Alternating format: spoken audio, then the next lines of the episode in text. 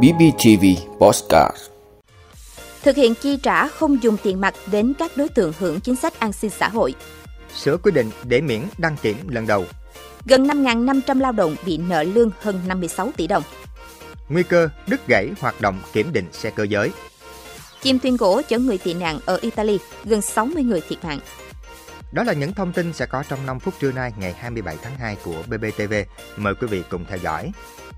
Thưa quý vị, Ủy ban nhân dân tỉnh ban hành công văn số 579 về thực hiện chi trả không dùng tiền mặt đến các đối tượng hưởng chính sách an sinh xã hội. Theo đó, Chủ tịch Ủy ban nhân dân tỉnh giao Sở Lao động Thương binh và Xã hội chủ trì, phối hợp với các sở, ban ngành, Ủy ban nhân dân các huyện, thị xã, thành phố, các đơn vị có liên quan thực hiện chi trả trợ cấp an sinh xã hội không dùng tiền mặt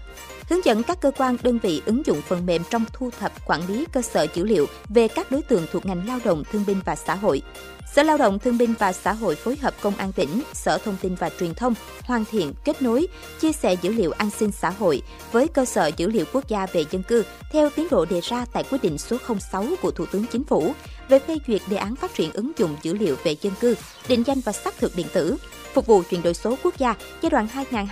2022-2025, tầm nhìn đến năm 2030. Chủ tịch Ủy ban nhân dân tỉnh giao Công an tỉnh phối hợp với Sở Lao động Thương binh và Xã hội sẵn sàng triển khai phần mềm quản lý công dân thuộc diện được hỗ trợ chính sách an sinh xã hội trên nền tảng cơ sở dữ liệu quốc gia về dân cư, định danh và xác thực điện tử phối hợp với Sở Lao động Thương binh và Xã hội thực hiện việc kết nối đồng bộ dữ liệu với cơ sở dữ liệu về an sinh xã hội, đảm bảo theo lộ trình của đề án 06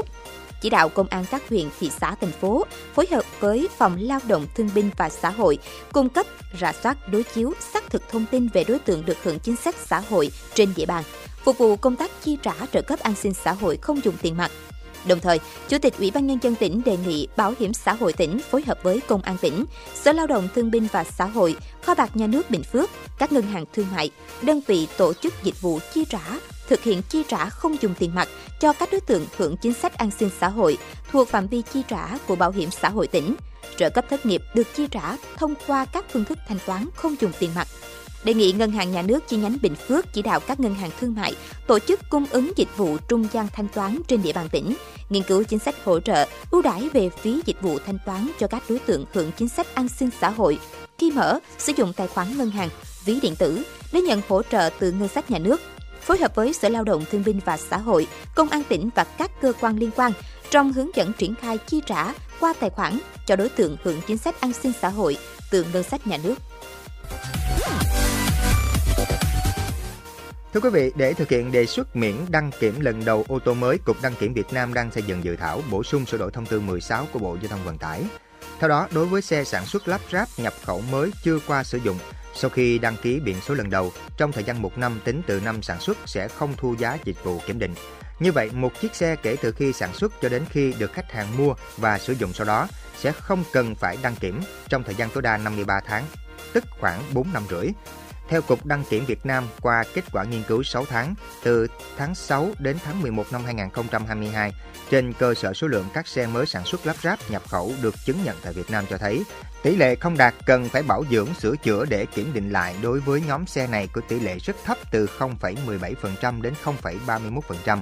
Đa số các xe thuộc diện đề xuất miễn tại thời điểm kiểm định vẫn còn trong thời hạn bảo hành của nhà sản xuất, nhà nhập khẩu. Việc miễn đăng kiểm lần đầu cũng giúp người dân lái xe, chủ xe giảm thời gian và chi phí. Theo tính toán, mức tiền mà mỗi chủ xe được giảm khi kiểm định lần đầu từ 250.000 đồng đến 570.000 đồng một xe, tương ứng với từng loại xe. Nói rõ thêm về việc đề xuất miễn đăng kiểm một năm theo Cục Đăng kiểm Việt Nam, việc lưu kho, lưu bãi trong thời gian dài sẽ gây ra hư hỏng, hao mòn, giảm đặc tính kỹ thuật đối với nhiều chi tiết nhựa, cao su, dầu bôi trơn, kết cấu điện tử trên ô tô. Nếu để tồn khô quá lâu, xe không còn đảm bảo các tính năng thông số kỹ thuật nên cần được kiểm tra kiểm định trước khi chạy để đảm bảo an toàn. Khi thực hiện miễn đăng kiểm lần đầu đồng nghĩa với việc tăng trách nhiệm của nhà sản xuất lắp ráp nhập khẩu. Đối với doanh nghiệp bảo hiểm cần phải phối hợp cùng nhà sản xuất chủ xe để xác định trách nhiệm khi xảy ra vấn đề bảo hiểm bồi thường. Để đảm bảo có đầy đủ dữ liệu phục vụ công tác quản lý nhà nước, Cục Đăng kiểm Việt Nam đề xuất phương án chỉ miễn đăng kiểm nhưng vẫn cần lập hồ sơ phương tiện. Vị, thông tin về tình hình lao động, việc làm những tháng đầu năm, bà Trần Thị Thanh Hà, Ủy viên Đoàn Chủ tịch, trưởng ban quan hệ lao động, Tổng Liên đoàn Lao động Việt Nam cho biết, Theo báo cáo từ tháng 9 năm 2022 đến hết tháng 1 năm 2023, có khoảng 1.300 doanh nghiệp tại 50 tỉnh, thành phố gặp khó khăn, bị cắt giảm đơn hàng nên phải giảm giờ làm của 546.835 lao động. Có 36 doanh nghiệp ở 16 tỉnh thành nợ hơn 74 tỷ đồng tiền lương của 5.979 người lao động, bình quân nợ 12,4 triệu đồng một người. Tới nay đã giải quyết gần 18 tỷ đồng tiền lương của 486 người lao động, chưa giải quyết hơn 56 tỷ đồng tiền lương của 5.493 người lao động. Trước tình hình trên, lãnh đạo Tổng Liên đoàn Lao động Việt Nam cho biết thống nhất thực hiện các chính sách hỗ trợ đoàn viên công đoàn, người lao động bị giảm thời gian làm việc, chấm dứt hợp đồng lao động do doanh nghiệp bị cắt giảm đơn hàng. So với năm 2021, số doanh nghiệp, người lao động và tổng số tiền nợ đều giảm, nhưng mức nợ lương bình quân tính trên lao động cao hơn. Năm 2021 là 62 doanh nghiệp nợ 79 tỷ đồng tiền lương của 8.300 người lao động, bình quân nợ 9,6 triệu đồng một người. Thưa quý vị, ông Nguyễn Tô An, Phó Cục trưởng Cục Đăng kiểm Việt Nam cho biết sau loạt vụ việc sai phạm tại các đơn vị đăng kiểm trên toàn quốc, hàng trăm đăng kiểm viên đã bị bắt tạm giam, trong đó có nhiều đăng kiểm viên bậc cao, trưởng các dây chuyền kiểm định. Việc này dẫn đến tình trạng hệ thống đăng kiểm xe cơ giới bị thiếu nhân lực trầm trọng.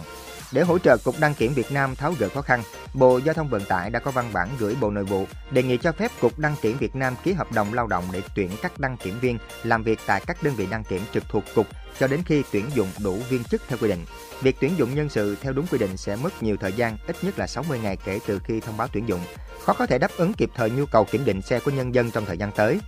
Quan trọng hơn theo ông An, sau khi tuyển dụng, những người thi đạt sẽ phải trải qua một khóa đào tạo, thực hành trong khoảng thời gian một năm mới được thi tuyển để cấp chứng chỉ đăng kiểm viên bậc thường. Còn để đạt đăng kiểm viên bậc cao sẽ mất thêm thời hạn 3 năm nữa kể từ khi trở thành đăng kiểm viên bậc thường. Quý vị, tính đến sáng ngày 27 tháng 2, số người thiệt mạng trong vụ chìm thuyền gỗ chở người tị nạn tới châu Âu đã tăng lên 59 người, bao gồm 12 trẻ em. Giới chức địa phương cho biết con thuyền chở người tị nạn từ Afghanistan xuất phát từ Thổ Nhĩ Kỳ đã bị đâm vào đá gần bờ biển Calabria, phía nam Italy, gần khu nghỉ dưỡng nổi tiếng Steccato di Cutro. Ông Manuela Cura, quan chức chính quyền vùng Calabria cho biết, đã có 81 người được cứu sống, 20 người trong số họ phải nhập viện, bao gồm một người phải chăm sóc tích cực. Bộ trưởng Bộ Nội vụ Matteo Piantedosi đã tới hiện trường vụ việc. Ông cho biết theo lời những người sống sót, con thuyền này chở tới 150 đến 200 người tị nạn, nên khả năng vẫn còn khoảng 20 đến 30 người mất tích. Sau khi bị va đập mạnh, chiếc thuyền gỗ chở người di cư đã bị hư hại nặng. Mảnh vỡ của con thuyền nằm rải rác trên khoảng 300 mét bờ biển. Thủ tướng Italy Giorgia Meloni và Bộ trưởng Nội vụ Matteo Piantedosi đã gửi lời chia buồn tới gia đình các nạn nhân trong vụ chìm thuyền, đồng thời cam kết ngăn chặn nạn di cư trái phép.